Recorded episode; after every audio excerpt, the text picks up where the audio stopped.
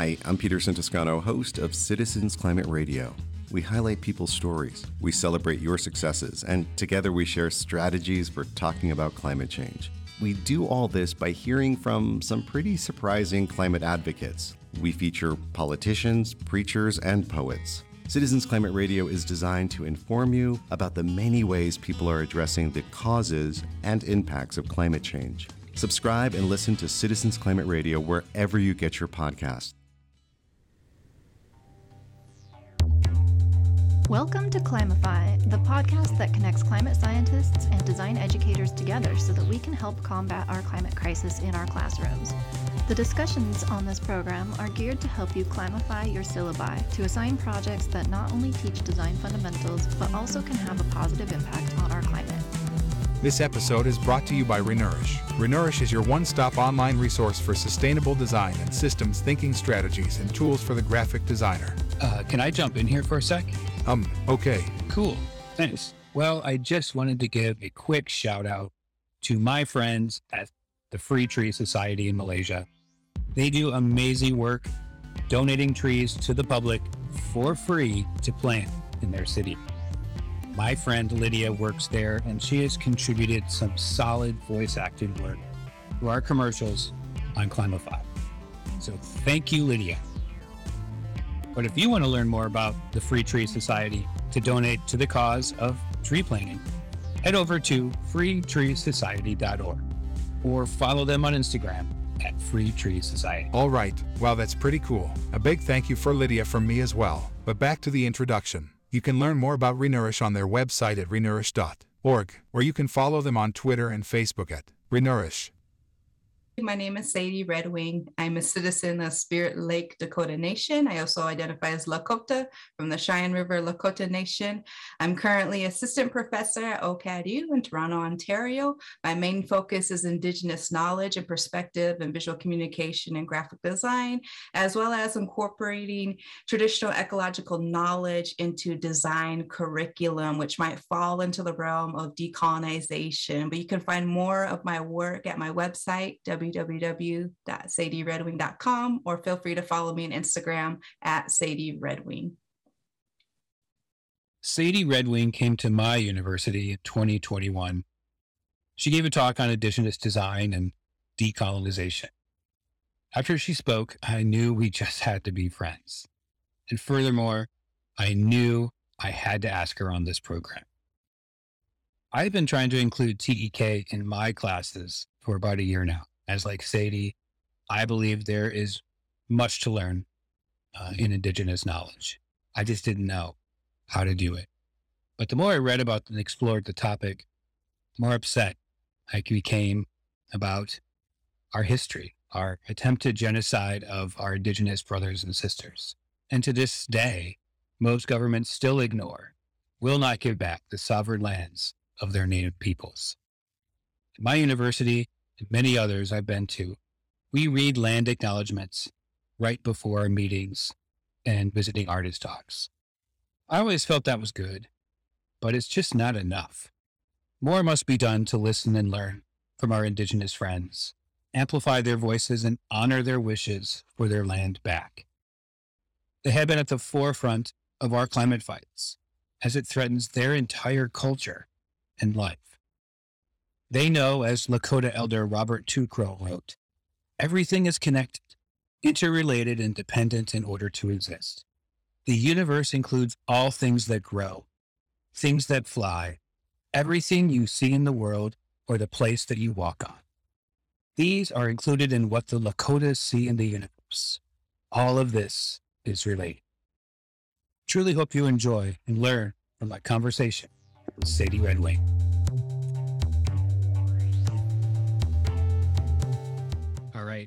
Welcome, Sadie. I'm excited to talk with you. We have been planning this conversation for quite some time, and I am ecstatic that we found a day and time. I'm happy to have you here. Yeah, absolutely. Thank you. And I know that we can talk for hours on the topics that we get into, but I'm super excited just to have connection and get a chance to really um, just nail some main points on some of the conversations that we talk about. And I think yeah. the the listeners can get an idea once we start uh, getting more in depth in some of the passions that we share. Yeah, yeah. I think you're going to bring some some new information. I think to a lot of the folks who listen to this program and uh, stuff they've been talking about the last season that they wanted. They wanted to learn more about. So. Um, that leads me really to what I wanted to talk to you about immediately today is, you know, you are teaching design and I'm wondering kind of a little bit of your backstory about um, why you chose design, like why it's important to you and, and why you're doing this work that you are up in Ontario. Yeah, absolutely. So I really started my journey uh, attending a tribal college. So I went to the Institute of American Indian Arts and I was trained to be an artist. And I really love to work within the realm of graphic design. And then following my degree, I still felt like there was some more greater opportunity to explore. And then also like I really love school. So mm-hmm. I felt I don't know, there was a little bit of a drive where I decided to attend North Carolina State University. And when I went to NC State, it really opened the door of what actual design is versus research. So once I really started to understand that design, the practice of design is like invention.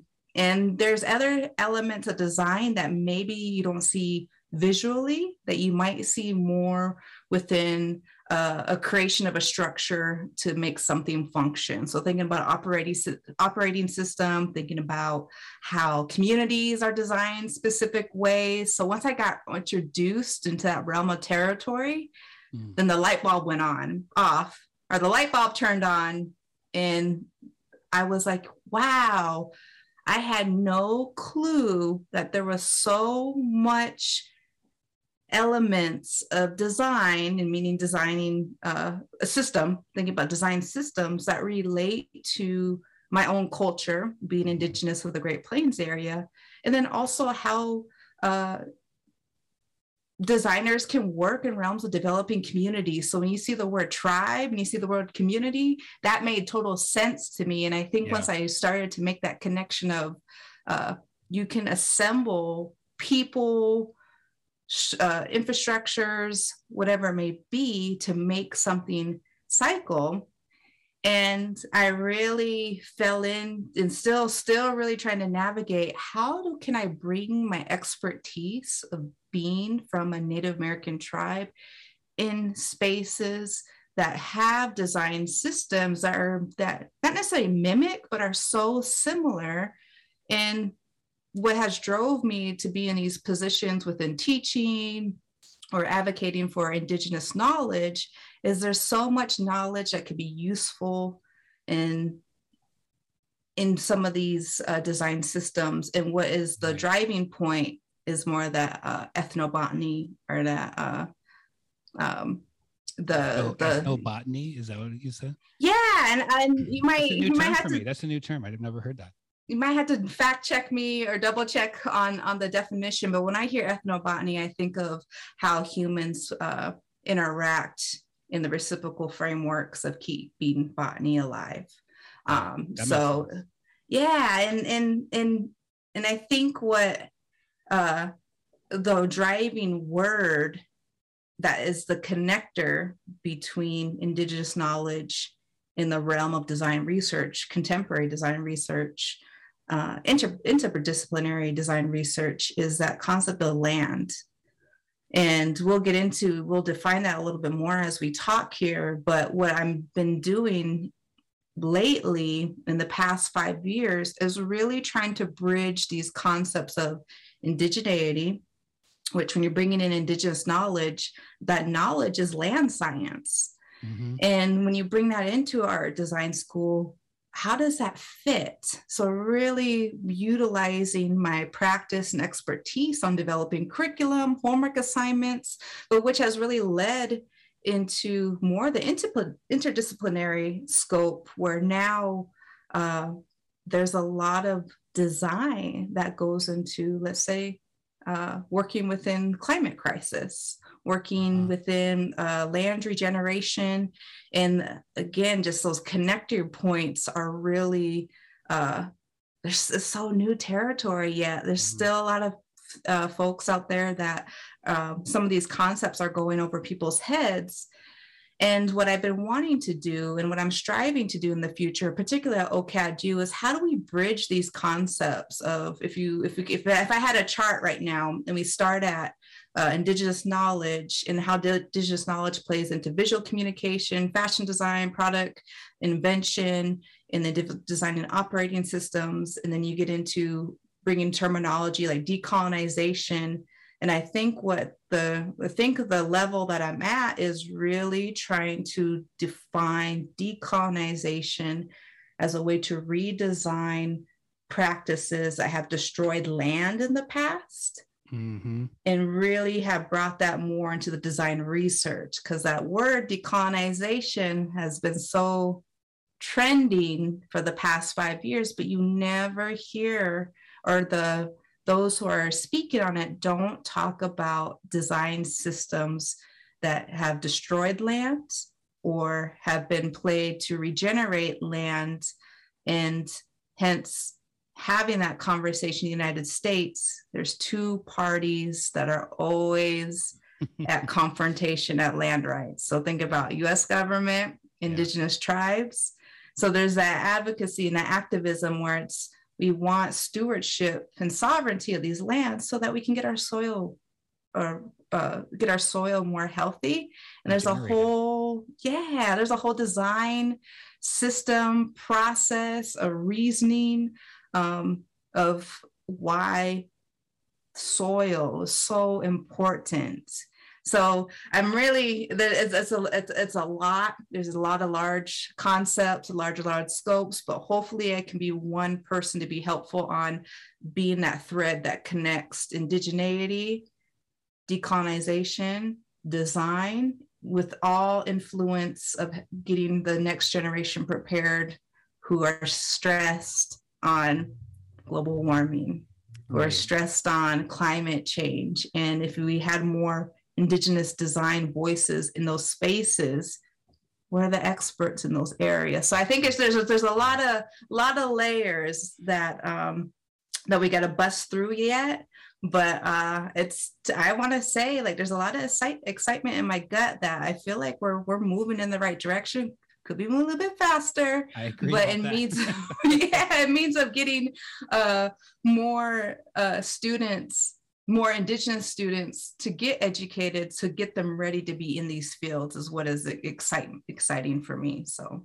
Yeah one of the layers there is that based on your story you went through not a decolonized education at your university design experience i'm guessing. I, I don't mm-hmm. imagine that you were covering what you were just talking about uh, as a student right yeah, absolutely not. If anything, I was trained more on you make a piece of art, you better know how to sell it, meaning that you better know how to write artist statements. You better know how to frame your work. You better know how to talk to uh, talk to folks who might want to buy your art. So I was really trained into persuasion, and mm-hmm. persuasion mm-hmm. does fall as a strength within graphic design when you're you know using visuals to enhance somebody to make a decision.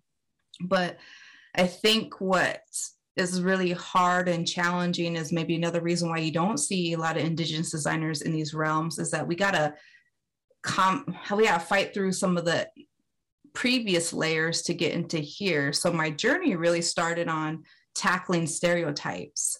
And what was what has been nice since 2015, I'm going to roughly say, is there's been more awareness of how stereotypes can be harmful. We see it a lot in, in school mascots, sports mascots. Yeah. And I think once the general population, and I'm speaking very informally, talking about, you know, folks in the United States, once they kind of got a grasp, like, yeah, you know, maybe let's not use that mascot of the Native, the Amer- Native American uh, profile, you know, let's, let's be mindful that kind of like eliminated some stress. I was like, oh, okay, I don't have to come in a space and talk about stereotypes anymore. Mm-hmm. Now I can really start talking about, okay, this is where we need to start progressing, particularly if we have 500 plus tribes uh, fighting for sovereignty. We have a generation of students that are going to be working in these sovereign nations.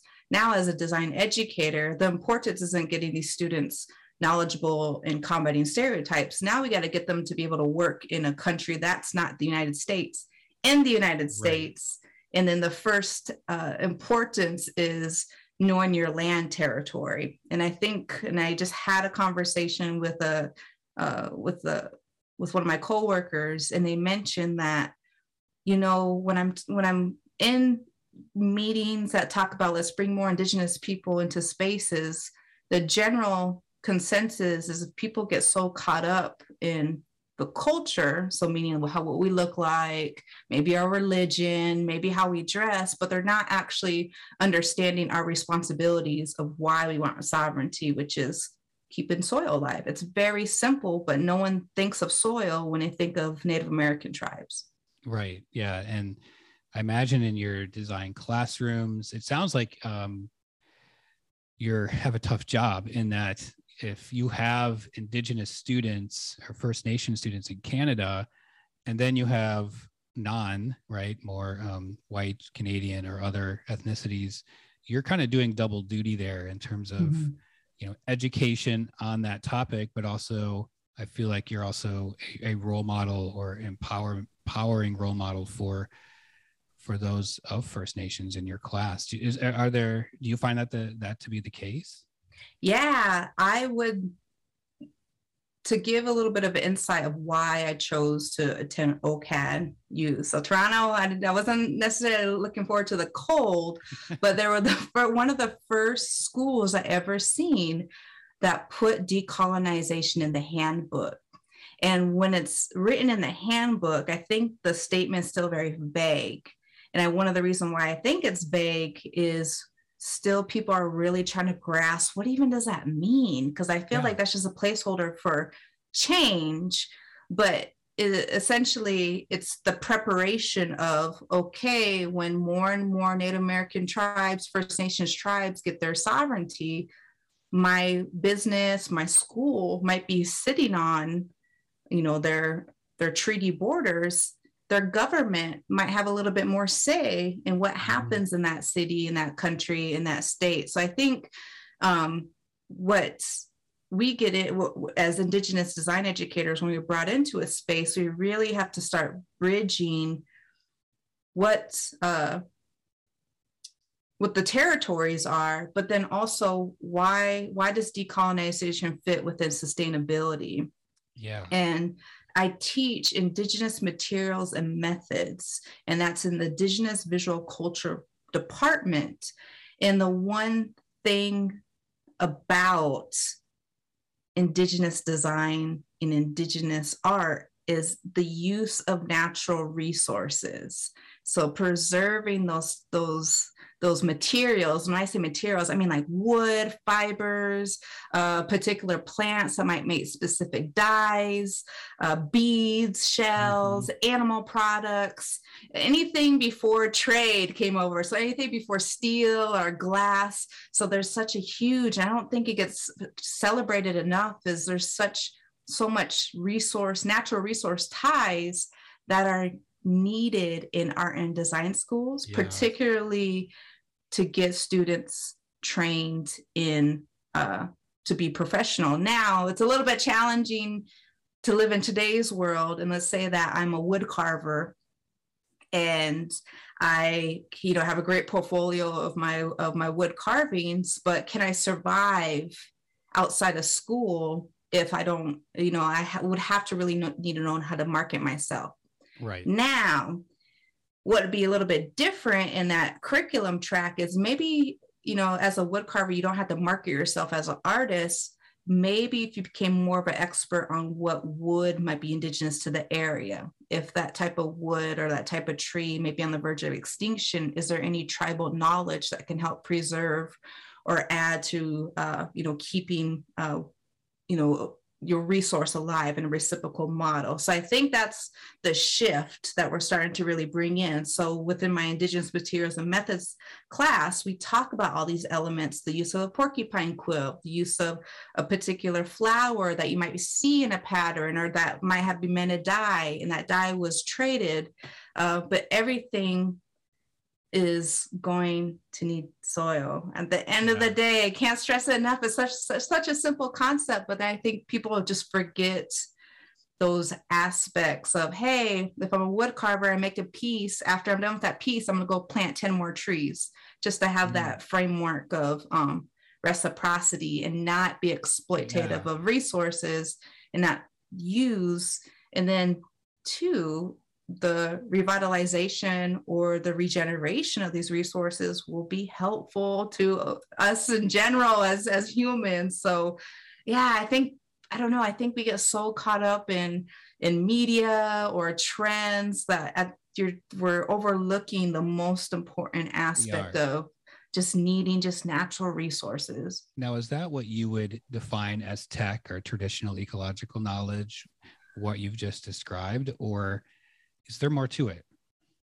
I think, to be honest, I think you could go to school and get a four year degree in traditional ecological knowledge just because the continent of North America is so diverse in terrain. Mm. So, meaning that uh, uh, there's so many different uh, resources depending on the area of the continent that you live. So, if I'm defining traditional ecological knowledge or TEK, I see that as knowledge of land science. So, meaning that there's a lot of knowledge before textbooks, before contact in 1492 okay. that is still useful from today. But because we didn't have textbooks, because we didn't have that printing press, because we didn't have these archives and these libraries, the knowledge of land is not.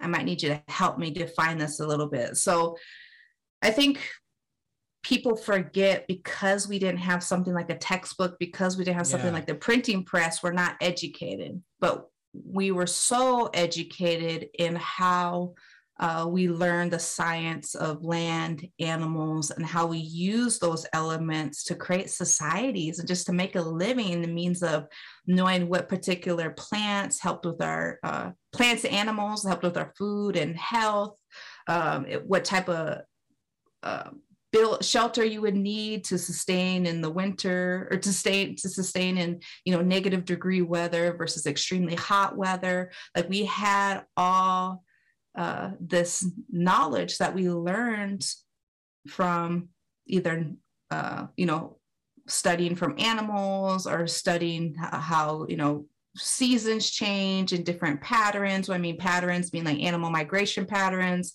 Uh, you know, if you live in in a space where you get all four seasons, summer, winter, fall, spring, the way your traditional ecological knowledge is going to be a little bit different if you live, let's say, maybe in an area like Mexico where every day is 70 degrees. It's you don't regional. have those seasons. When we have this lecture in my classroom, we have it's I open up and say the framework of TEK is helpful for students who have a history and knowledge of taking care of land before the printing press came over. Got it. That's a good definition. Yeah. And I think I really learned that definition in a culinary arts class. So, wow. yeah. I'm thinking like, uh, there's so there's so much diversity amongst indigenous tribes in North America that our whole lifestyles, depending on where we're at, are different. And we'll get we'll talk a little bit more when I start when I give a reference to tall grass or you know living within the prairie the food that we ate were, was different as a nomadic tribe because you're constantly on the go. Like you pick up, you're going, following the buffalo. Buffalo don't wait for nobody. So, uh, in the means of anything that we could grab or gather, that's that's what we ate. Versus if you are somewhere, let's say in the southwest, where you might not be following buffalo, or if you're in a more densely tree populated area where the buffalo can't walk through. You might be just be in one area, which you might have a lifestyle that allows you to farm, harvest, domesticate animals. So your palate is going to be different or your foods are going to be different. So I think when I really started to explore TEK, it was more on, well, how did tribes eat? And I still feel like in today's, generally speaking, in today's society, just folks still cannot, do not know indigenous cuisine but that was my first indicator or my first introduction on seed sovereignty food sovereignty what foods come from what regions what was the purpose of those foods and then how do we keep those foods sustainable? How do we keep them continuously growing and growing and growing and growing? And that's a science to it. Yeah, and definitely and I'm noticing that science is starting to be more needed in some of these spaces, particularly uh, in working in research that talks about the overworking of soil. And it's like, man, like if you could just get some of these old again, right? All the time. well, I wonder because um, I've I've read about TEK um, in the past, and I've been feeling this is something that design students need to know about. They they use natural resources and things they make and they live, right? I mean, basic stuff. And I'm not an expert in it. Um, you are. And I'm wondering how like any design educator can bring that topic into their classroom when they're not indigenous, right? Because I think about the the book um, Writing the Other by Nisi Shawl, which talks about writing a character of a different culture when you're not from that culture. So I have been struggling with with this. Now the only solution I came up with was let's invite someone who is indigenous to talk about it. But um, I mean, I don't think you have enough time to go into every classroom and do this, but have you I don't know, how, how do you recon- reconcile that? I think the word that would fit in here would be exploitation. Right. And I think again another word that is could be defined a little bit better. And the one example that I love to give, particularly in the realm of graphic design, is our, and I'm saying this informally, our addiction to paper. Mm-hmm. So, as an artist, mm-hmm. as a designer, we constantly need paper. And I do give a lecture of how much I don't hate the printing press, I respect it. But when you're in a design course or a graphic design course, or any time that you might have a textbook that talks about the design canon or the history of graphic design, visual communication, printing, it you start off with Johann Gutenberg's printing press, and I yeah. get it. One thing that is to champion on that was it was a, genius invention in means of mass communication, uh, you know, getting words out there, you know, getting literature and books out there. But I feel like people don't reflect that timeline um, from then until now. So to give an example, the printing press didn't create junk, but hear me out. I'm listening. I'm listening so when listening. you think about any type of press, so you think about the leather letter press, you think about English, you think about words, you think about okay, I needed trees to build this, and some hammers and some nails, and maybe even some metal and some weight And thinking about where you know the possibilities of where the printing press could take you did anyone think about how heavy it was going to be how mm-hmm. big it was going to be how much it was going to be especially when you start to introduce metal into the concept? I, I would never have thought of that. Yeah and then in thinking about uh, a you know maybe one of the first books well if it was the bible the bible is not 10 pages. Like the bible i don't i couldn't tell you the amount but it's, it's a pretty from solid. I've seen it. it's a pretty solid book, and yeah. and if Johann Gutenberg was like, "Yo, after Bible ten, you know, let's let's plant a tree, or maybe let's mm. let's do ten Bibles, and then let's plant a couple more trees." But I don't think anybody was in that design team who was constructing or inventing the printing press that maybe thought of that point. You don't have to be indigenous or native or of a First Nations tribe to know of that concept, no. but it's just more, I think we forget about uh, our, our, our consumerism. And I, I, I use, a you, I I shouldn't say it this way, but I, it kind of makes sense in a way that it's it's an ad- addiction. Mm-hmm. And in thinking about okay, uh, Bible being one example, but think about all the novels. So uh, one of the reasons why we we we know about like William Shakespeare, we know about all these uh, uh, I'm thinking of Leonardo da Vinci, maybe Michelangelo, but there is a lot of, when I say junk or stuff, I shouldn't say it that way, but it means that the is. more, some of it is, it's fine. more, more books. So one book leads to two books, leads to a 100 books. Now you got, now you need a bookshelf. Now we got a 100 more. Yeah. yeah. And it gets into after a bookshelf, then I'm probably going to need a whole room. Then I'm probably going to need a library. Then I'm probably going to need more and more and more and more um, which is great. It means that preserving, you know, preserving, uh, you know, theorists or you know folks that we we cite in works cited and annotated bibliographies but in things of you know once there's more english words invented words get longer those in, increase in pages and again just accumulates more and more and more and more mm-hmm.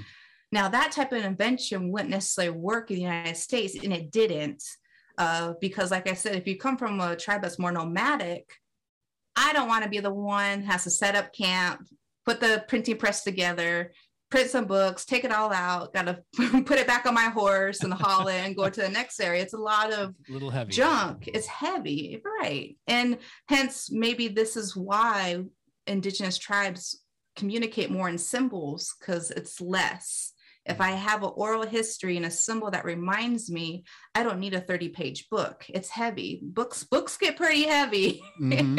Yeah. so in, in in thinking about just that concept of exploitation, the printing press is one example. And I feel like any design educator can talk about like, hey, yeah.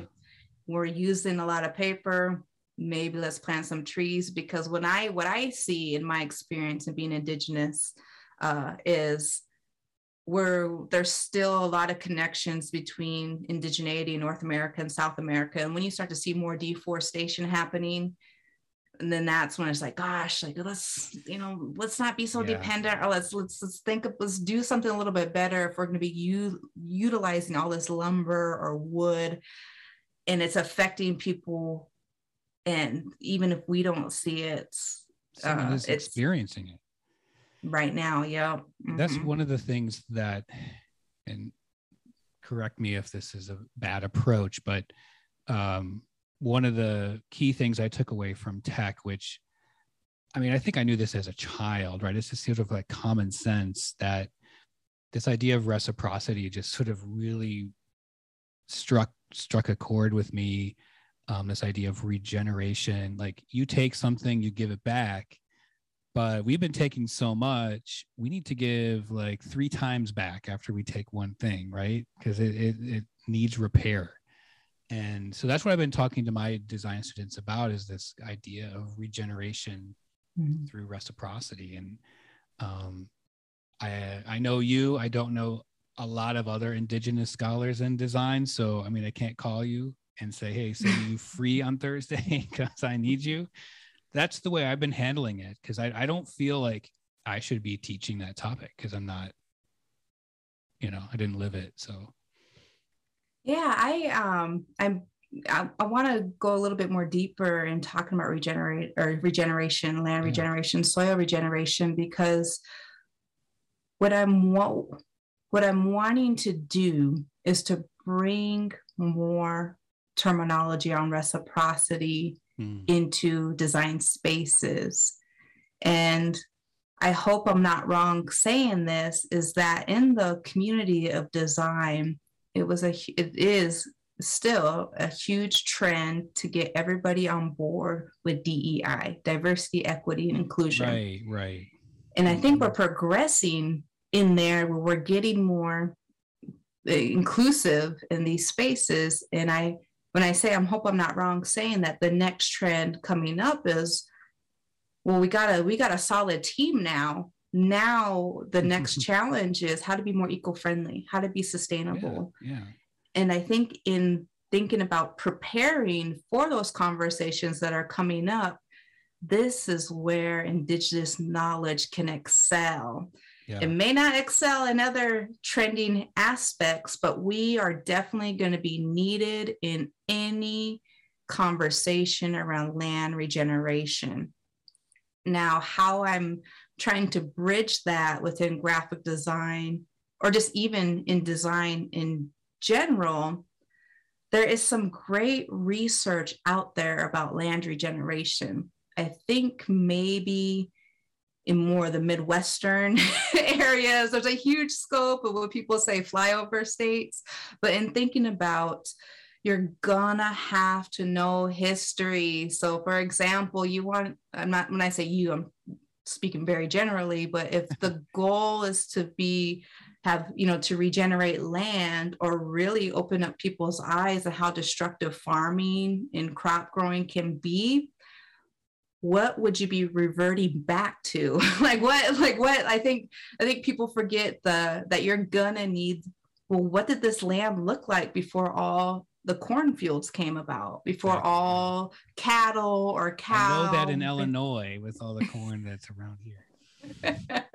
Same here. So this is why I get so frustrated because I'm here in South Dakota. Mhm. And, and don't get me wrong, I love me a good steak. like I'm really, um, I, I, I, I appreciate and admire hardworking farmers and ranchers.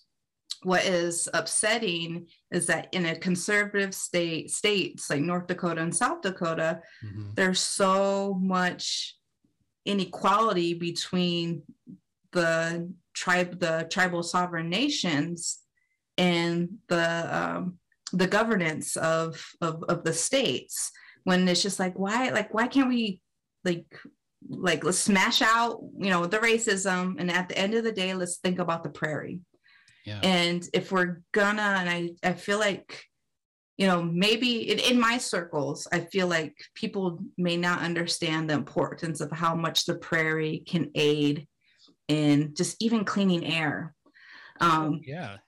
and I feel that the um, uh, the the TEK or the knowledge of revitalizing that prairie is going to come from the Great Plains tribes, particularly what what are you going to need to make that grass grow?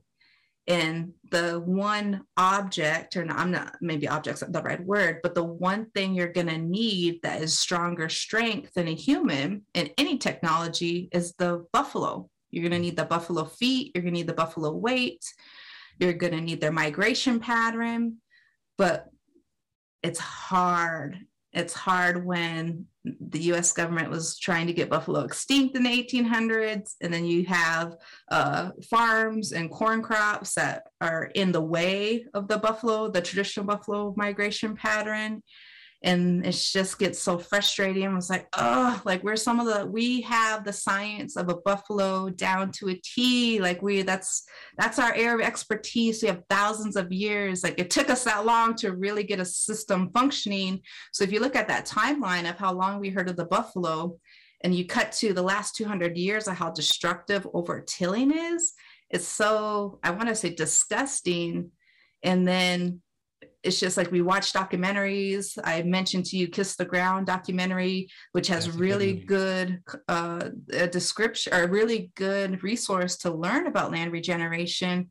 But it's just like if you would have got some some indigenous people that are experts on buffalo, we could have been, you know, it, that we could have made that documentary a little bit better. So that's where the frustration comes in, where it's like, you know, people are smart in in knowing about land regeneration but they it comes from a book. They're not asking Mhm. the experts that have that knowledge from thousands of years whether they don't trust it like i don't i, I don't know. And we'll never understand why we're not brought in as greater resources in revitalizing the prairie or even the desert or even thinking about our you know relatives out up in the antarctic area or just in the arctic or you know the jungle. It's just like yo, like hear us out. Like we can help you. I don't get like why are people so scared?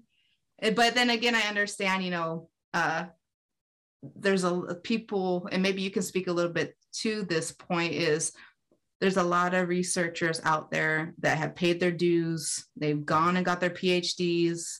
They traveled the world, participate in all these global climates where their area of expertise maybe it looks a little bit more solid than somebody that came in and just has stronger oral histories that comes oh, yeah. from a little community. So i could see that as maybe i think you're right on there because we're both designers. Um, i i work in sustainability but when i want to get invited to the sustainability table on my campus hey there there's engineers there there's like crop scientists there. There's no designers there. There's no artists there. There's no indigenous voice there. So i imagine you know you yourself right? You're not getting we're not getting invited to that mm-hmm. the party where your voice is not getting heard there when it needs to. And um, i'm curious that um, the buffalo the prairie grass how are you bringing that into your classroom or or just the designer's education in general? Because clearly it's needed. And I, I wouldn't know how to do it but yeah i it's it's kind of weird working within let's say uh, artists or design students as uh, as let's say i'm a i'm a i'm an art student i want to go into fashion i want to go into graphic design you are immediately on your mind uh, are bigger cities. So I want to go to San Francisco. I want to go to the East Coast, where maybe some of the more, um, you know, predominant design schools are, or I want to be down in Miami or New York or, or LA. And those are always on maybe more towards the coast. Yeah. And unless you're like Chicago or uh, Kansas City, um, maybe St. Louis, if you're in what we've been saying flyover states, I feel like people uh, either don't pay attention or just maybe you're not aware. And how I've been starting to morph and bring in these concepts into graphic design is if we are going to be at the point in our lives, and I and I think you agree with me that we will in our lifetime are gonna have to be more on top of uh, you know the climate crisis we are going to need to get more graphic designers to make visual datalyzations, animations, posters, or anything in the realm of that science, that whole interdisciplinary of uh, that, that science research and in, in, in, in a graphic designer to visually bring identity, particularly simplify it for an audience that all of this talk is going over their heads. Now, if I'm going to be developing that data visualization, these posters, these marketing, maybe design for a nonprofit, making campaigns, I might be targeting sovereign nations or sovereign nations want to implement more frameworks that are going over people's heads, hence needing a graphic designer to teach them mm. to design for them. So if you're targeting let's say that i'm talking about i'm making a framework i'm saying like hey we need more buffalo farms. We need less oil, less casinos. We need more buffalo farms. Uh, I need some graphic designers to bring some of these to, to, to, to life. And if you're targeting a Great Plains audience, you got to be mindful on how you design for them. So not using stereotypes. You know, if we're going to talk about buffalo, let's use some of our visual language that speaks to buffalo and not corny tropes or clip art that you might uh, bring up. Uh, word word doc and even in um, and also uh, uh, i'm curious on your input on this aspect too is a lot of folks who are working who are adding to the overworking of of soil that they they come from rural areas. They may not they uh, they might just be follow, you know, whatever the government says or whatever type of crop that they need that they're at the end of the day, they got to feed their families. So mm-hmm. they're going to take that government check and they may not, and I'm not saying this in any disrespect, they may not even be in school. They might have gotten a, they may have a legacy of farming or crop growing where maybe they're not, not even exposed to research or technology because yeah. they wake up at five in the morning, get their work done, they're hungry, they go back and it's it's it's that hardworking labor that when we're in these when we're in this talk i feel like that i'm not talking in any realms of being disrespectful i respect a hardworking small town family but uh, you know if there's exposed to a little bit more education you know maybe they might have a little bit maybe they can help be a greater voice in one uh tan i don't want to go down on a super tangent but even i know sometimes those rural communities are hesitant to bring technology into spaces mm. too and when we're talking about bringing in maybe artificial intelligence that let's say might help tall grass grow uh and you're for and you're bringing in designers that aren't from the area they don't know about you know that terrain or you know some maybe some helpful tips on designing a particular software that could help um, you know that's another opportunity to get an indigenous designer into these spaces. So again going back to these layers you know at the if it's more rural maybe more impoverished area you're you got a family to feed you might just be following the government's instructions and then if you are coming in with a little bit more conservative background or maybe you like you're in a very traditional style you might oppose new ideas or new um, be more less inclusive or you might oppose oppose uh, inclusivity just a little bit because you come from a legacy of hard workers. So that's kind of hard to navigate a conversation around it those. Is, but I think not even from a designer, but designer, yes, but as a person, as a human living here, as you, something you might know about me, I'm, I'm like a systems thinking evangelist. Um, I'm all in in on it, and that if you're able to show a designer all these different connections and relationships doing it visually like the idea of a mind map would be a good example of what this could look like but connecting it all back to that rural farmer and soil like they feed you you know they also feed cows and pigs too but they feed you and if they can't do it because the soil the whatever is going wrong the climate you're not going to be able to be a designer, right? You, you're you're just going to be fighting to survive, and being able to see those connections, I think, could change their perception of how the world works. It's not just, you know, food is just sitting there on the table. They need to know where it comes from. Uh, we might we might pivot in the conversation, but you bring up that concept of a mind map. Yeah. Um, so going back to how I might see some of this conversation into a classroom and going back to the goals of working at OCADU and really trying to bridge the concept of decolonization sustainability. I'm, I'm curious, this is where my, my design research design research hat comes on is, is it a mind map that's mm. going to help make these connections? Like what, what can I design for the folks that are really trying to implement these values into mission statements and really and again i hope they're progressing and wanting to be more eco-friendly and how they're writing or how they're including the word sustainability as a core value into let's say handbook um, and wanting to honor indigenous sovereignty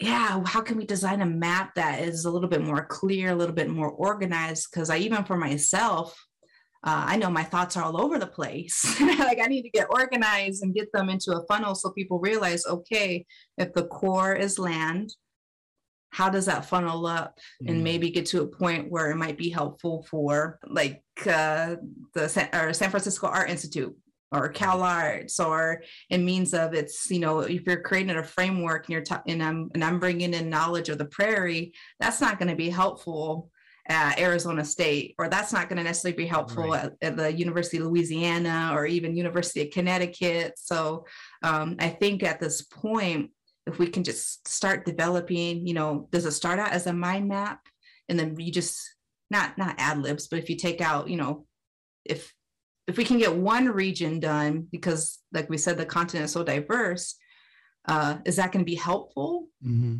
And you know, if, if I'm nomadic, my nomadic framework of reciprocity may not be the same as, let's say, a Pueblo community around Santa Fe, New Mexico, who are not nomadic. They've been in one one one place. So I, you know, kind of, you know, going back, bringing this conversation back into the realm of design, like, like been even curious to hear like other than the mind map like what what can we do like what can we right, design right. to... No, i hear you on that uh, there was a couple years ago um, he's at michigan state. His name is Dylan A.T. Miner he's an indigenous artist there. He came and gave a talk at our art school here at illinois and he taught he had this term which i think is just beautiful in terms of how he worked. He says he collaborates with plants and that's just like hit me like a ton of bricks in that that's what i do right where i work i make paper and yeah i live in illinois so not like connecticut and arizona i got prairie grass and corn but prairie grass to this conversation i said you know what this prairie grass that i'm using to make paper this is a collaboration because if i overuse it it's gone right mm-hmm. i we, we there's this back and forth and i'm wondering if that idea of like collaborating with plants like you got paper right mm-hmm. um, designers use paper right? So if that's a collaboration with the forests or for me no more trees please for making paper. I don't know that when you ask that question that's the first thing that came to my mind is like can we get that idea into the classroom about this is a collaboration with yeah and i and i can even see a domino effect. So for example to even go um you know if if if, if it was like a a structure and how you might connect particular classes. So let me give an example. So like I said, I, I teach the Indigenous Materials and Methods class as a 100 level course.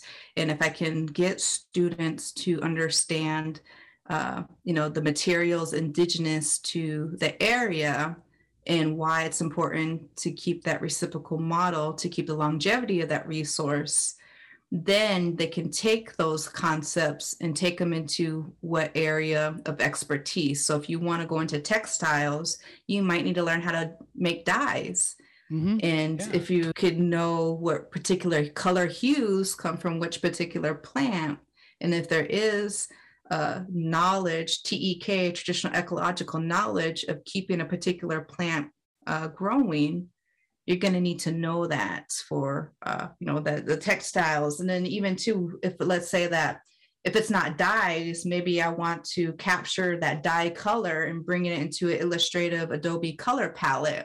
Mm-hmm. Uh, so I'm hoping that, uh, you know, just to even talk about reciprocal frameworks, the natural resources that are going to be needed in art and design you can take that in other any other avenue. So you don't have to be necessarily a graphic designer. Maybe i could do beadwork. Maybe I make pottery. Pottery that's a whole other natural yeah. resource that Play, um whatever. yeah you know wood woodwork or fashion. I just got back from the indigenous fashion uh, arts festival in toronto and everything really talked about you know how exploit exploitative fashion industries oh, are oh, and the the waste that goes into a lot like of a, that. that's like a three hour podcast right there. But yeah just to cover the the uh the the, the grasp is um if we start having more of these conversations in design education i think it would aid into you don't have to be indigenous to practice this if you're mm-hmm. understanding how maybe uh, it's not your addiction, but understanding how much your need a little uh, bit uh, could be a little bit yeah. more greedy in in some of these uh, areas. Um, yeah, you gave, me, you gave me some great ideas for in the fall because if you think about, I'm I'm teaching like these basic graphic design courses. This is what I've been asked to do in the fall, and yeah, we're gonna have to talk about printing. We have to talk about the things that graphic designers do, and wouldn't it be better or at least different if you know we're making something it needs to be printed but we have to make the paper for it to be printed on. We have to make the inks for it to be printed on. And to see how long that takes versus like they take 50 steps down to the print lab and then they print it out and they're using oil you know they're using um, it's carbon emissions galore just from from that one action. Like what what a difference that might make in just the designer's thoughts about their connection to the world right i love that idea i definitely be curious on how how you structure that course because i might have to pick your brain on that a little bit more. Well, here's but, the problem um, with that. I've tried to make natural plant dyes and I've failed every time. So this this could be challenging. I can get the paper part down, but but the dye part, now that's I need I need other I need some collaborators for that to happen. But um, I wanted to ask you now about um, the climate, right? So obviously, so far we've mentioned you've mentioned a lot of things connected to our environment, whether it be grasses, buffalo, uh, TEK. Um, do you feel that um, with how things are going now, there's some progress, but as you said before, not fast enough. Do we need to rethink, eh, maybe rebrand um, that idea of climate change or climate action, and, and how could we do that? That's a good question. Um, Thank and you. I feel is. I feel this is this is where it would be nice if we could have like four designers sitting at a uh, at a table because I feel that Mm. a lot of my journey was really spent getting away from using stereotypes and being more respectful in how you use uh, either indigenous patterns in graphic design, uh, frame uh, and graphic design projects, or I feel like a lot of uh, I put a lot of and I still do, and, and again, this is not to to sound exhausting. It's more um, still a lot of my uh, focus goes on just getting that Native American student into that Mm. classroom. Mhm. Um, and if that curriculum doesn't fit for them, uh, if there's no resources for them and they're not getting trained to leave in a degree and go work for a sovereign nation, uh, I feel that uh, that has to be implemented for my student first before we can talk Yeah. about getting ready for climate and stuff. So what I it means if we could get like two more people, if we took this conversation to another call, and we can get two more uh, designers who might be a little bit more focused into branding for climate. And I, and I didn't, to be honest, when I started in my journey, I never thought I would be just expressing, let's just grow more grass, guys. like I never It I never- sequesters carbon, right? It helps the soil. Yeah, we need that. So, and think about rebranding. The only my connection and experience where I'm, I'm seeing myself more is working with sovereign nations. Mhm. And I think one struggle for a lot of these 500 plus indigenous tribes in the United States is people generally in the United States and even Canada too, they just either are clueless or they're not giving any second thought of what what means what sovereignty means Mhm. so in in talk in, in thinking about re- rebranding i think again people get so caught up in the look of native american culture they're not understanding that these tribes want sovereignty to heal soil Mhm. and if there's a way we can highlight that and express that a little bit more, I think people will be a little bit more accepting, like, oh, this is why Native Americans are fighting for their uh, land rights. This is why they want to be helpful in regenerating whatever resource it may be, because it is going to, uh, you know, help fight against global warming. The uh, I guess another thing that I'm thinking about in this concept of maybe some greater, you know, pushes, whether, you know, however we might be branding this, is if you're bringing in natural elements that are indigenous to North America, we already have visual languages that might show what that is. So, meaning that if there's a particular type of flower that, you know, we might want to bring into, let's say, a climate change festival campaign, uh, instead of appropriating, let's say, a floral design, you know, we have a lot of great visual languages developed already. You just don't see them in a textbook. They might be sitting in archives and museums somewhere. There's so there's there there might be on beadwork that somebody bought off an auction. And might be sitting in, in someone's house in france where it's like geez like let's you know if we can start repatriating and, and you know kind of really owning you know a lot of this we can be really helpful in how we give visual identity to what we're talking about. But again going through these layers of inequality you know social justice it's like gosh we want to be past this conversation. It's more it's getting a little bit more annoying when it's just like we got a goal mm-hmm. to work together for. You know let's let's let's focus on that goal. And but i don't again like i don't know I have to remind myself too is that our population is so small, mm-hmm. meaning that, and you look at the whole demographics of the United States, if we can get like some sense of data, and you see the amount of Native Americans there, like we're, we're just a, a drop, one water drop in the bucket. So it's like we're so small. It's just how can we even be heard and then once we finally you know feel included in the country but then yeah. uh, i guess so That's contradicting because it's like yeah. is it is it the sovereign nation's responsibility to put them on the map if we're going to be actual sovereign? Or do we need the united states help to to uh, be in here? And if we if the united states was like no you guys want to be your own country you got to figure all that yourself well then then we got to think about okay well we're, we're all struggling for resources then. So it's so it gets it gets a little bit confusing yeah, I mean, it's frustrating and i imagine, yeah. I, I mean, want to be small but you're mighty. You're small yes. but you're mighty. It's like we supply and demand. You we yeah. have the history and we have the knowledge. You guys need it. You guys non-indigenous you know within yeah, the states. No, it's it's needed um I don't know what the fear is. I mean, I can guess uh, a few a few things which we won't hey, go I, down. I can only but... speak for myself, but you know, I, I I could I could take some guesses too about why. But it means of, of a demand, the demand to need indigenous knowledge in this realm is there.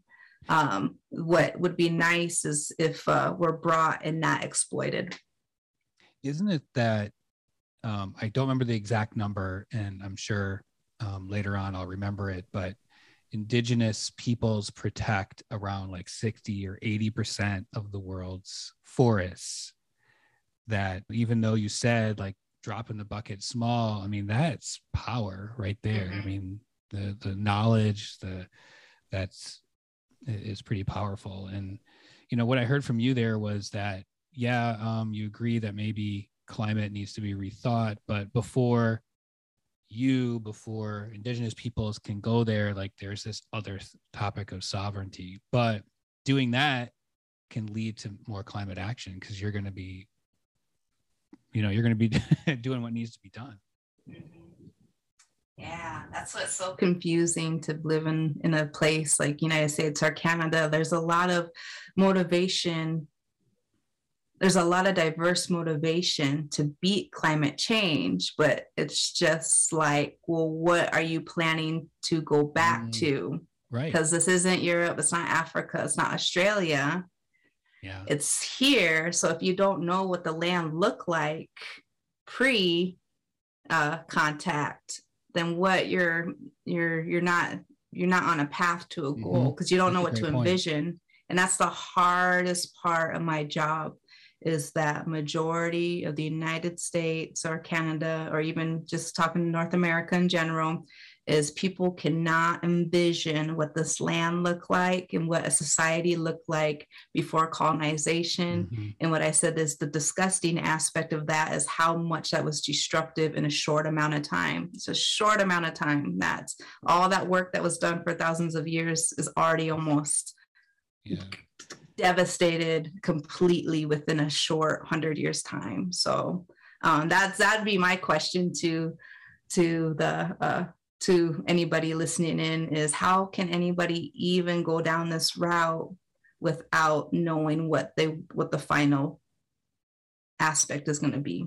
Yeah i think a lot of people fear now right? Like the climate apocalypse right? They mm-hmm. think that and they get eco anxiety they get worried about it I was reading a lot of like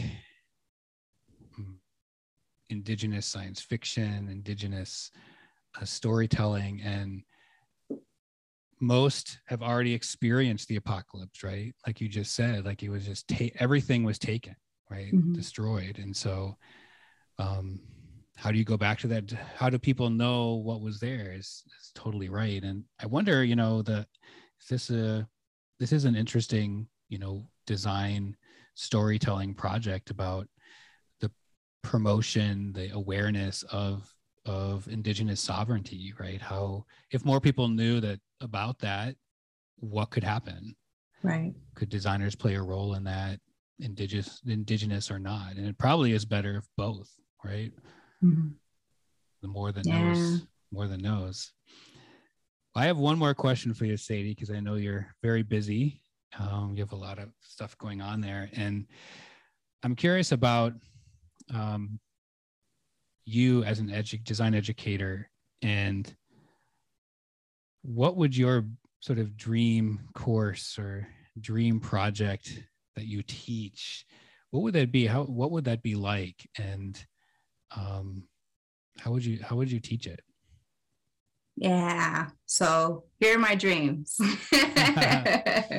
right um we have we the continent of north america needs a design school I'm I'm going school. I'm going past a degree. Okay, I want a yeah. whole school that um, teaches design history before 1492. Mm, mm-hmm. Some some of the uh, need for this, particularly in say multiple curriculums, is I see this in graphic design all the time. Is there's a lot of people who are not experts in conversations that are needed. And the reason why we're not experts in those conversations yet is there's no history tied to it.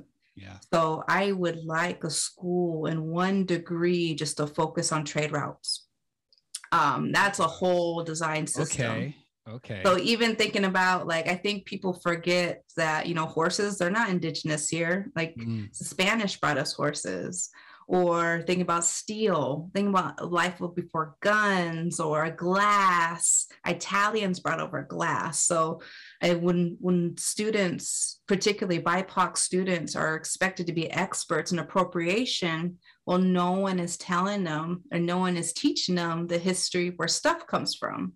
So of course you're not going to be able to answer uh, or acknowledge where something comes from because you're not being taught it. So I would love and and everything about those trade routes is going to go back to where stuff is originated and where you're going to get natural resources from. So a whole aspect that is missing that is needed in design education is trade routes in the in in, in north of, of north america and even in south america too because i think it's mm-hmm. so i don't think people can grasp the concept that tribes in Canada and northern United States. We would hop in a canoe and we go all the way down to Argentina. And uh, and thinking about uh, you know other tribes that would uh, go in those far uh, landscapes, how would you even know and how would you even document it? Is you have to start asking questions. So like, how did macaw feathers or parakeet feathers make it all the way up into Canada if they come from a more tropical climate? So I was just like, how come people don't like why do people think we're cavemen like why do people yeah, not you, know you got them you wouldn't yeah. So that'd be that'd be one thing. So that school is going to need that that whole degree of, of, trade routes. The next thing is um, i have a feeling and i hope i see, hope we see it in the life in our lifetime is more and more tribes are going to have sovereign recognition. And if that's the case so one of the reasons why I'm, I'm have this feeling is people are starting to be more inclusive of sovereign nations. And then also, sovereign nations are really working in realms of generating revenue. We're seeing it as tribes are uh, now owning uh, particular casinos in Vegas, which is going to generate a lot of revenue, which could be shared within can share it intertribally for more programs. So it's like, hey, government, U.S. government, if you ain't gonna fund us on this, we're just gonna reach out to one of our tribes that we will, you know, uh, get funding for. So I could see that, uh, and even too thinking about the just just recently, this is going to be huge in the next 10 years, is once boarding school remains start getting repatriated back, there has there's going to have to be a design system on how to handle that properly so i'm thinking yeah. about if we can get students to be able to be prepared to work in sovereign nations whether it may be designing for them visually or or system or uh, designing systems for for them they got to know how to work in a sovereign nation and mm-hmm. and still if you don't recognize that sovereignty how could you even train a student to get prepared in that aspect so and then also one area that I love the most, visual sovereignty. So hopefully one day, and I know Eric, you um, you're familiar with. Um, I'm a sports fan, but just it mm-hmm. means that if we're going to be seen more globally, uh, you know, if we're going to be in the Olympics, you know, I want I want to, you know, if I'm gonna if my tribe's gonna put team in the Olympics, I want eco-friendly jerseys, but also I want I want to look good. I want to look like Adidas or Puma or somebody uh, promoted us and I'm to end it on this one because this is another can of worms is um, we're to need new maps. And think about how many times we utilize a map. And if the United States is ready for that, we're going to need new Google Maps, um, more atlases that actually either uh, have the boundaries of treaty land, the boundaries of the sovereign nation land, but then also uh, renaming names of landmarks and towns and states so that they're more appropriate. So to give two quick examples, um, anything that uh, was translated to be uh, uh, negative, you always see the word devil associated yeah. with areas that might be a little bit more sacred area. So for example, my tribe is the Spirit Lake Dakota Nation you look on a map, it says Devil's Lake. Does it really? There's a, mm-hmm, there's a um the the um I think it's Bear Butte or Devil's Tower. Devil's Tower. It's a very sacred place, but how would you rename it if you took the word devil out of it? And that's those are just two examples. There's many uh, slurs or other negative connotations to very beautiful uh, landmarks in natural parks. Um, Custer State Park let's yeah. get Custer out of there, you know, but yeah, just a means of. I can't believe it's still there. I still name that. Yeah. So again, that's another need for graphic designers or designers. And again, do we open up that can of worms to I mean, get more I maps so. change? So I so guess I can believe that I can believe Custer's name is still there. Sorry. yeah. Yeah. Um, but again, a lot of goals. Um, I, I, I, you know, I think I've accepted we're devoting a lifetime of mm. work mm. to get into this progression. It's exciting that we can have conversations like this now. Um, mm-hmm. I've always admired, you know, your work with Renourish, so I'm just always happy oh. to, um, you know, just be my just to have insight on um, how you navigate through some of these concepts, and you provide a platform to share, um, you know, how we hope to paint the bit paint the picture for for the future well i clearly need you for for my work um, which is why you're here so and i know we've talked about it or you've mm-hmm. talked about it with me recently about more things we can do together and mm-hmm. i'm all for that and um, some of those last uh, parts there to the school kind of break my heart when i hear those and uh, i'm all for your school uh, for four years of this and uh, if i can get just a little bit of that school in my classroom or if any of the listeners and the educators can, I think it'd be for the benefit. Well, Sadie, it was great talking to you today. Um, before we go, again, where can we find you online? Where can we learn more about all the good stuff you're doing? Yeah, absolutely. Um, you can find me at my website, www.sadieredwing.com, or follow me on Instagram at Sadie Redwing. All my name. So uh, Sadie name. in Red Wing. So like the Detroit Red Wings, R E D W I N G. I'm from Michigan. um, but Eric, it's been a pleasure. Again, yeah. you um, you're honestly an opening. Uh, you opened my door to allow me to express um, you know, bringing in what my culture really means. Mm. And it's so simple and it goes over people's heads. But if people can understand that a lot of tribes just really value the concept of soil health. Mm-hmm. And I think that goes over, I think that misses the mark when people want to be more inclusive to Indigenous people in the spaces, but design needs it. uh, world needs it, our diets need it, our bodies need it, um, our the whole ecosystem needs it. So I think this work is very, uh, very wonderful. And as always, um, very it's a, a, pleasure, and I will be following up with you uh, for more future I collaborations so. after we get a chance to enjoy summer break a little bit after enjoy a um, crazy spring spring semester. So thank you, Eric. Yeah, and thank you for being on the show. This podcast is written, produced, and engineered by me. Design by Bashul Rashik and Mark O'Brien, with music by Casual Motive. Next time on Climify, we're joined by Chandra Christmas Rouse. She works in Chicago, Illinois to reimagine and redesign city spaces to be more sustainable, just, and climate resilient. So, the first type of planner that I was inspired by um, is a poet and architect named June Jordan. She created this plan for Harlem called Skyrise for Harlem.